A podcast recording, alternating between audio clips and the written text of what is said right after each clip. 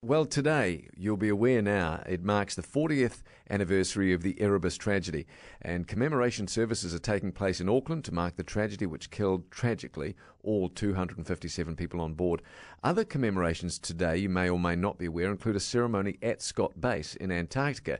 So, uh, just about an hour ago, at 12:49, staff gathered at a Koru Memorial on the hill above the base, and one of those gathered um, is the Antarctica New Zealand Communications Advisor, Georgia Nelson, who actually joins us live now from Antarctica.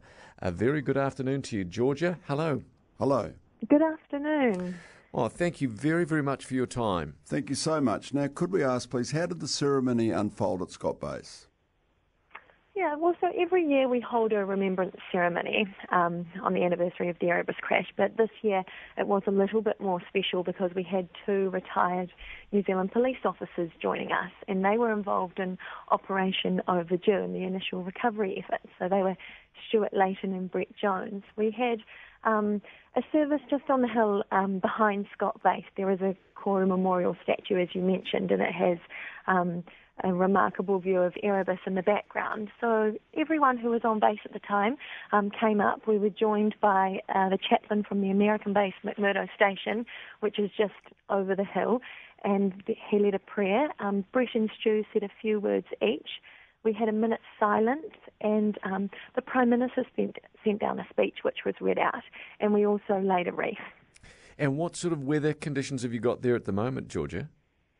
Oh, well, it's actually a beautiful sunny day here in the coldest, driest, windiest continent on Earth. There, there's the most spectacular view of Erebus, as I mentioned, from the memorial site, and there was no cloud hiding the mountain today. Mm. Yesterday it was snowing and, and windy and really cold, and we really couldn't have manufactured a better day for the ceremony if we tried. Exactly. Now, those of us who remember 1979 and the awful reports that were coming back from then, that's one of the things about this amazing continent, isn't it? And, and tragically, in 1979, as I understand it, there were complete whiteout conditions on Erebus, weren't there? Yeah, I'm not really sure um, of the exact um, details of, of what it was like at the time, but Antarctica is extremely changeable. You can get um, beautiful sunny weather one moment and then really sort of windy, cold, blizzard like conditions the next. So it is a remarkable weather system down here. Georgia, it's about 21 degrees in Auckland today, 29 in Christchurch. What temperature do you have there? Negative 8. Negative wow, eight. Gosh. And yeah. and just for those that uh, I've never been to Antarctica, nor has Phil, but a, a, couple of my family members have, and they said it is the most stunning and dramatic landscape. What's the coldest recorded temperature that there's ever been in Mount in Antarctica?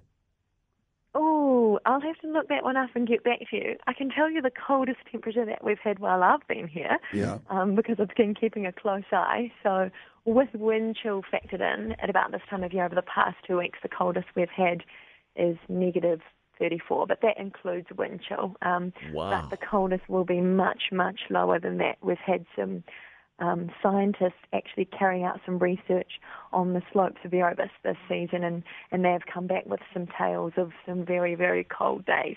My goodness. I'm working on the presumption, therefore, that if you're going out, out from Scott Base, and its weather's even remotely like that, you have to take some extraordinary precautions and have some wonderful cold weather gear to wear, do you? Yeah, yeah, we do. So at Antarctica, New Zealand, um, anyone who who comes down to Scott Base with us, we completely kit them out with everything they would need um, to survive in temperatures. I, I think it's up to a minus 50 to be comfortable, and so that consists of a number of jackets, different merino layers, polar fleece, um, salopettes, which are snow trousers, all the different types of, of boots. We call it extreme cold weather gear, yeah. and sort of numerous pairs of gloves, hats, and and buffs, so you can pull the buff right up over your face, so there's no skin exposed when it gets really cold because it is really, really important um, to be in the right equipment and to dress well and keep yourself warm in Antarctica. And Georgia, two quick things before we let you go. And I know it's such a poignant day uh, for you in Antarctica with the with the service and everything. How emotional was it for you guys at the service today? Yeah, well, I think the Erebus tragedy was one that touched the lives of all New Zealanders, so that's no different um, here at Scott Base. We have staff members who have a connection um, you know, some way or another, like everyone in New Zealand does. So it was Yeah. emotional. It was a real time of reflection. Um, Brett and Stu both mentioned in their speech that it was a time to keep those who lost loved ones and, and friends all those years ago in our mind, and and it very much um, they were very much in our thoughts today, and it was somber. Mm, I'll bet. And lastly, again, for those of us that have never been or probably not likely to go in our lifetimes, what would you? wh- What is the thing about Antarctica that, that you have been so struck by? Oh, that's a really hard question.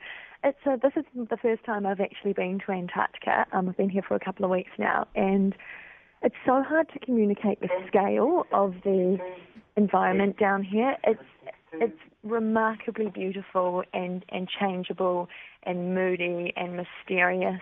But, also the other thing about Antarctica is the people, especially down at Scott Base. I mean, we've got some of the best scientists in the world here carrying out world-leading climate change research, and then this great team of people who are all working to make their research a success. So it's not only an amazingly beautiful, mysterious place, it's got this amazing community of people who are all really super connected and close-knit.